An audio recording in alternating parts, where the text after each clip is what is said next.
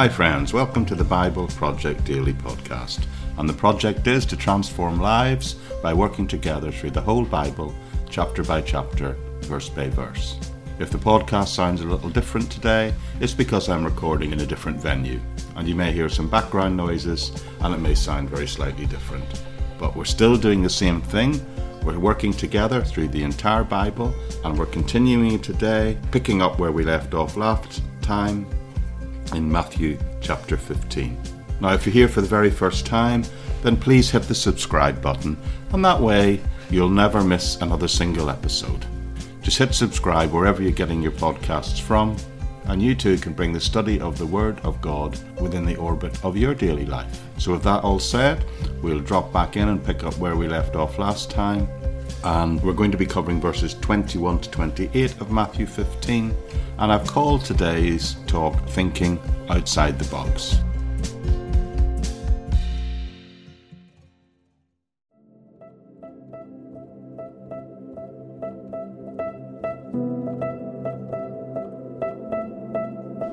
People do love to think about other people and put them in boxes, don't they?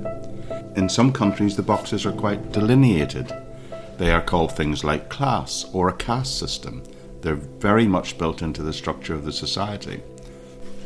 I know in countries like the USA and Canada, we tend not to think we have such a strong caste system, but the truth of the matter is we really do, because we still divide people up into groups based on ethnicity or even earnings. In my estimation, I think every society includes people who feel left out, people who don't get chosen or don't feel they have access to all the society has to offer. We sometimes exclude other people out of things like fear or pride in our own situation or just ignorance or a desire to feel superior. You've only got to fly in a plane to see how people are divided there.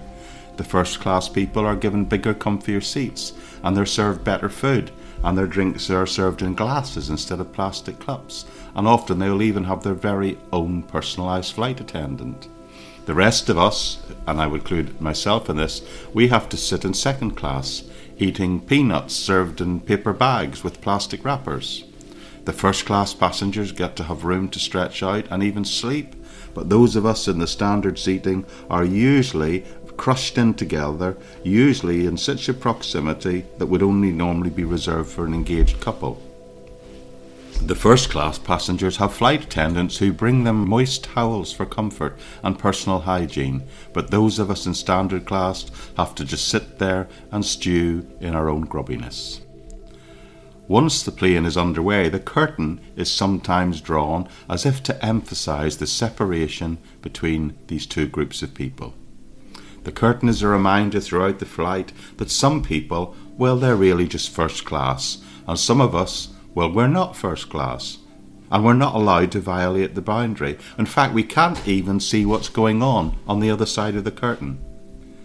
I believe that curtain, in a way, in a sense, stands for the tendency deep inside all of fallen human nature. There is a, an attitude and a tendency, a desire to exclude other people. These acts of exclusions, I would say, divide the world into us and them. These terms simply point out that there are, there are differences between us and rivalries that exist between groups, very ingrained differences between different groups of human beings. But this is nothing new. These differences are as old as time itself.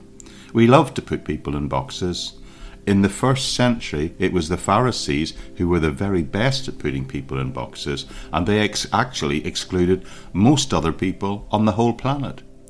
The main object of their exclusion were the people they called Gentiles. So despised were the Gentiles in the eyes of the Pharisees, the Pharisees called the Gentiles dogs. And that's not a complimentary term, as I'm going to explain to you in a minute. When Jesus came along, he took exception to that attitude and the actions that arose out of it on the part of the Pharisees, and he taught his disciples and anybody else who would listen to approach things radically different.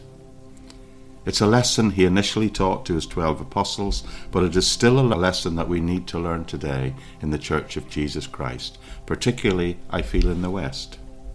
Now, we've been going through this Gospel of Matthew paragraph by paragraph, verse by verse, for some time now, and on a number of occasions I've pointed out that in the Gospel of Matthew, Jesus has begun now to withdraw from his public ministry in Galilee, and he now seems to be concentrating on training his twelve disciples. And we've looked so far at two different lessons. In a sense, they've sort of been through a discipleship training camp. What is fascinating in this is that Jesus steps outside the nation of Israel in these next verses, telling us that they actually leave the area they're in and they go across to Tyre and Sidon.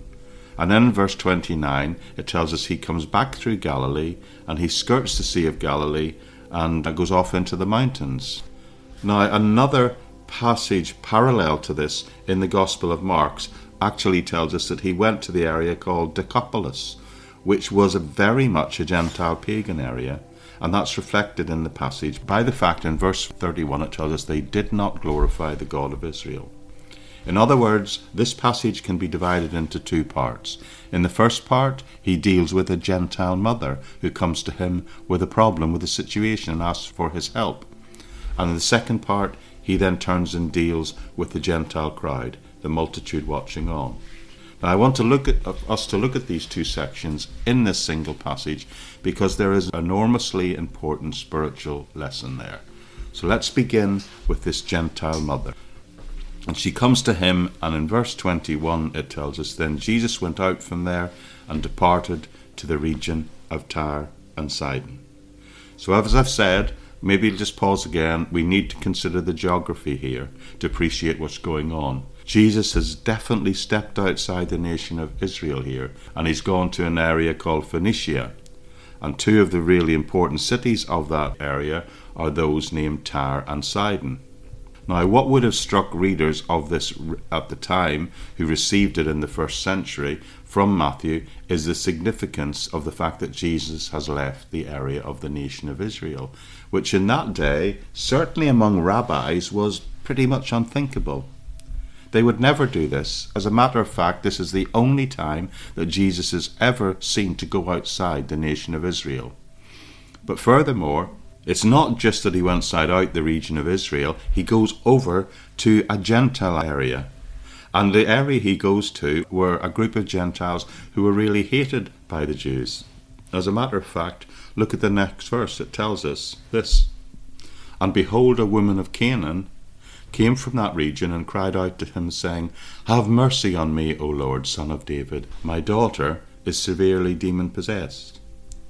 Now, Matthew here is taking pains to point out that this is a woman of Canaan. Now, if you know anything at all about the Bible, you'll know that in the Old Testament, the Canaanites were the arch enemies of Israel.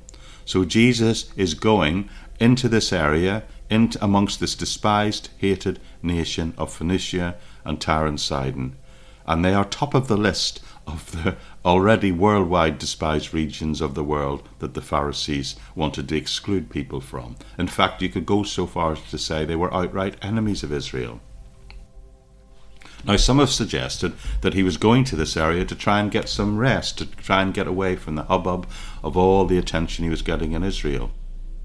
But be that as it may, he leaves Israel and he gets to Phoenicia and to this region. And here we see this Gentile woman, a Canaanite woman, crying out and says, Have mercy on me, O Lord, son of David, my daughter is severely demon possessed. Now, what is deeply significant here about the statement and the way she approaches and addresses him is she calls him Lord, son of David.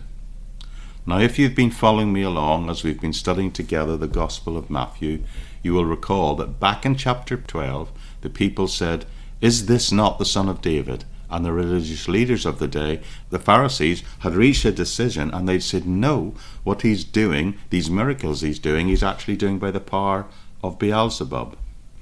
So if you follow the flow of this story in the Gospel of Matthew, what we have here are the Jews, especially particularly the Jewish leaders, who have rejected him as the Messiah. That was clearly spelled out for it as far back as chapter 12, the point at which he started to withdraw from teaching generally in and around the synagogue, and now Matthew suddenly points out here is this despised, hated Gentile from this other place who cries out to him and says, Lord, have mercy on me. My daughter is severely demon possessed. I think to really appreciate this, you almost have to be a mother or one who cares very dearly for your children. It seems to me this passage oozes with the care and concern of this mother, as we shall see, and what she'll, how far she'll go to try and help her children. And I suppose we can say there is nothing like the love of a parent for a child. So she has a daughter who is not just declared to be ill, but is also declared to be demon possessed, and that's what's making her ill. And this woman will not be stopped. She will not be denied. She comes because she's heard about Jesus. She's heard he's the Messiah. And she thinks, well, if he is, he's the very one who can heal my daughter. So she pleads for mercy. Now that's understandable, but the shocking thing is what the text tells us in the next verse. But he answered, Not a word. And his disciples came urging him, saying, Send her away, for she cries out after us. Now, that doesn't really feel like the compassionate Christ we know from the Gospels, does it? The one who goes around healing everyone everywhere. Yet, here comes this desperate mother, and she pleads for him to have mercy, and she recognizes who he is, and he doesn't so much as say a word or appear initially to do anything to help her. That might almost strike you as a little cruel, and immediately you might be questioning, as I did when I first approached the passage, what's going on here? Well, thankfully, we don't have to speculate very long because he gives us an explanation in verse 24, but it's a difficult and surprising one. And he answers her and said, I was not sent except to the lost sheep of the house of Israel. Now, in order to appreciate this, you need to understand that in the Old Testament it said that he would send a Messiah to Israel, and then through Israel, the message, the salvation of the world would go to the other nations of the world, and they would indeed be blessed through that. As a matter of fact, it's so embedded in the Bible, it's contained within the Abrahamic covenant given way back in Genesis chapter 12. So God's planning all along to reveal His word first to the Jews, and then He and they would give it to the Gentiles. And that's why we have the expression in the book of Romans that literally says, to the Jew first, then also to the Greek. And what's going on here is Jesus has come to the Jews. He started inside the land, but here we have this Gentile woman who comes before him right in the beginning of his ministry and says, You're the Messiah. And he, in a sense, says, But it's not time for him to be declared in that way yet. And I suppose you could practically say if the Gentiles started doing that, that would cause real problems to his primary ministry to first reveal himself to Israel. So at this point, he initially is just silent. Now, as you can imagine, that provokes quite a reaction in the women. But it says, He answered her not, not a word.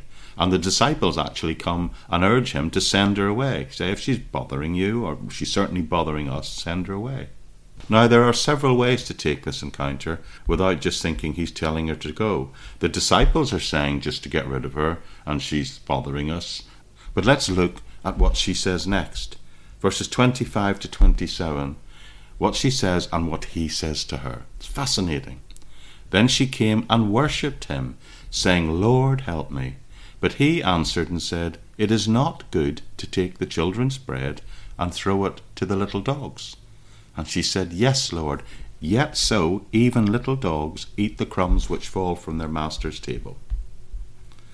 That's a challenging scripture, isn't it? But notice it says initially she comes and worships him. And the word worship simply means that she prostrates herself before him, bows down, and says, Lord, help me. Now he gets to address her, and what he says is, It is not good to take the children's bread and throw it to little dogs. Wow, so what does that mean?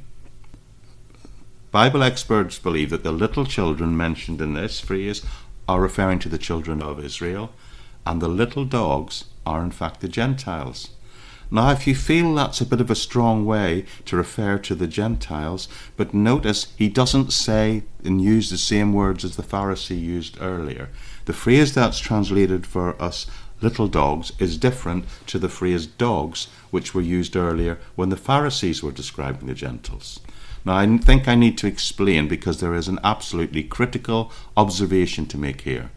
When the Pharisees called the Gentile dogs, they meant the type of dogs that were scavengers. But the term Jesus used here is the name for a family pet. Today we keep dogs as pets, but the term used elsewhere in the New Testament when it's translated dog actually refers to something which is more like a wolf, something that lived in the hills and then came down and scavenged the garbage at night. He's deliberately using a different term that is suggesting a household pet. And what he's saying is you don't take the children's food and give it to the household pet.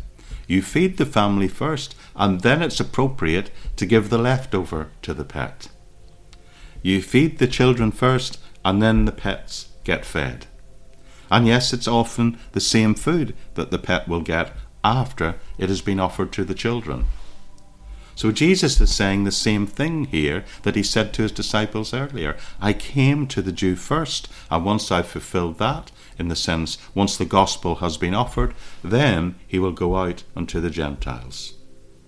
So I came to the Jew first. I came to feed the children first, and then, when they're fed, the little dogs can get fed.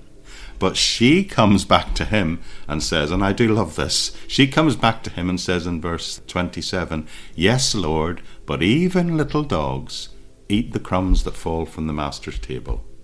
So she comes back and says, Okay, I hear what you're saying, but I'm, I'm not suggesting I'm one of your children. I'm not even asking that you give me the main course. Just let me feed off the crumbs and be satisfied. Just give me a crumb, Lord. And then Jesus' answer, we see it all rounded up and pulled together for us. And he says, O woman, great is your faith. Let it be to you as you desire. And her daughter was healed from that very hour. You can really get to appreciate this mother's love by what this lady's done. And you've got to appreciate her persistence that she just wouldn't give up. And what parent wouldn't for a child so distressed?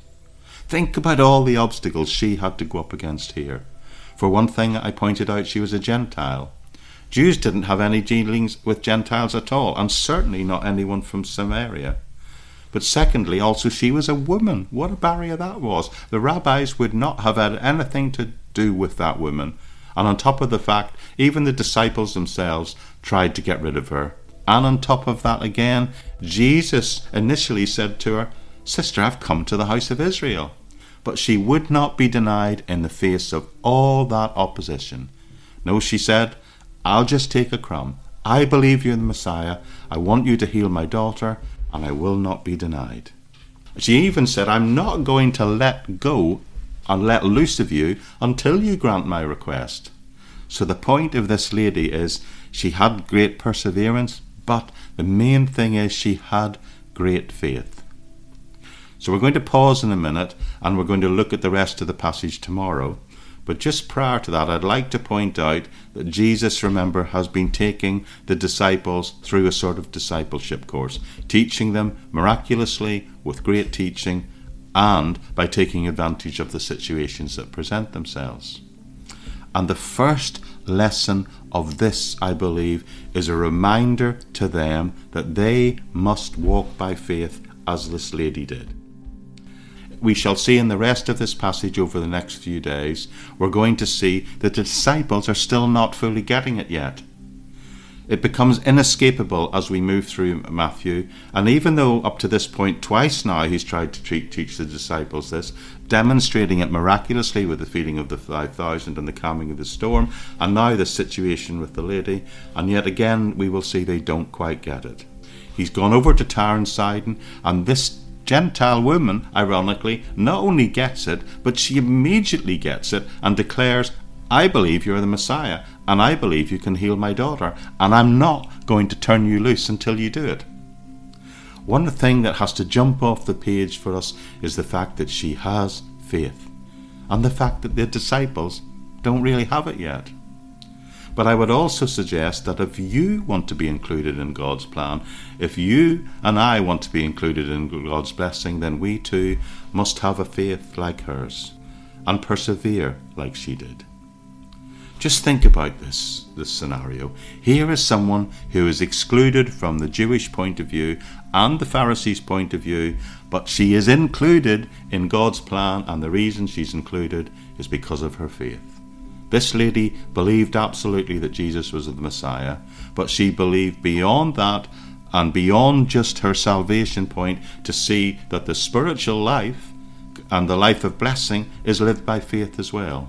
She not only trusted Jesus as Messiah, she came to him with a deadly ill daughter, and she wouldn't let go of him until he healed her.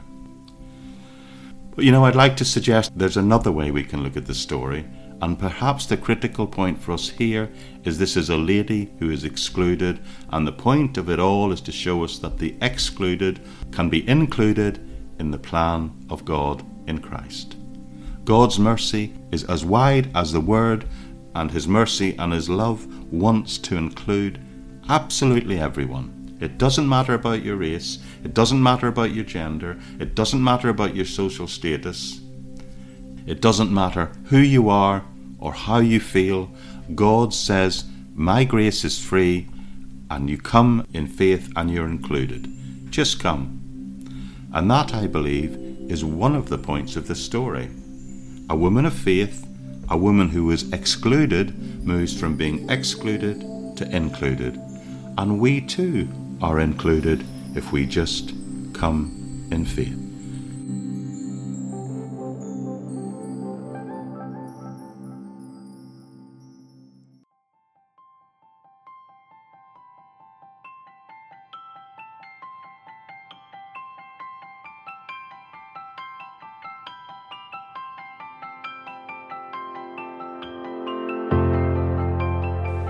Okay, folks, we shall leave it there for this time.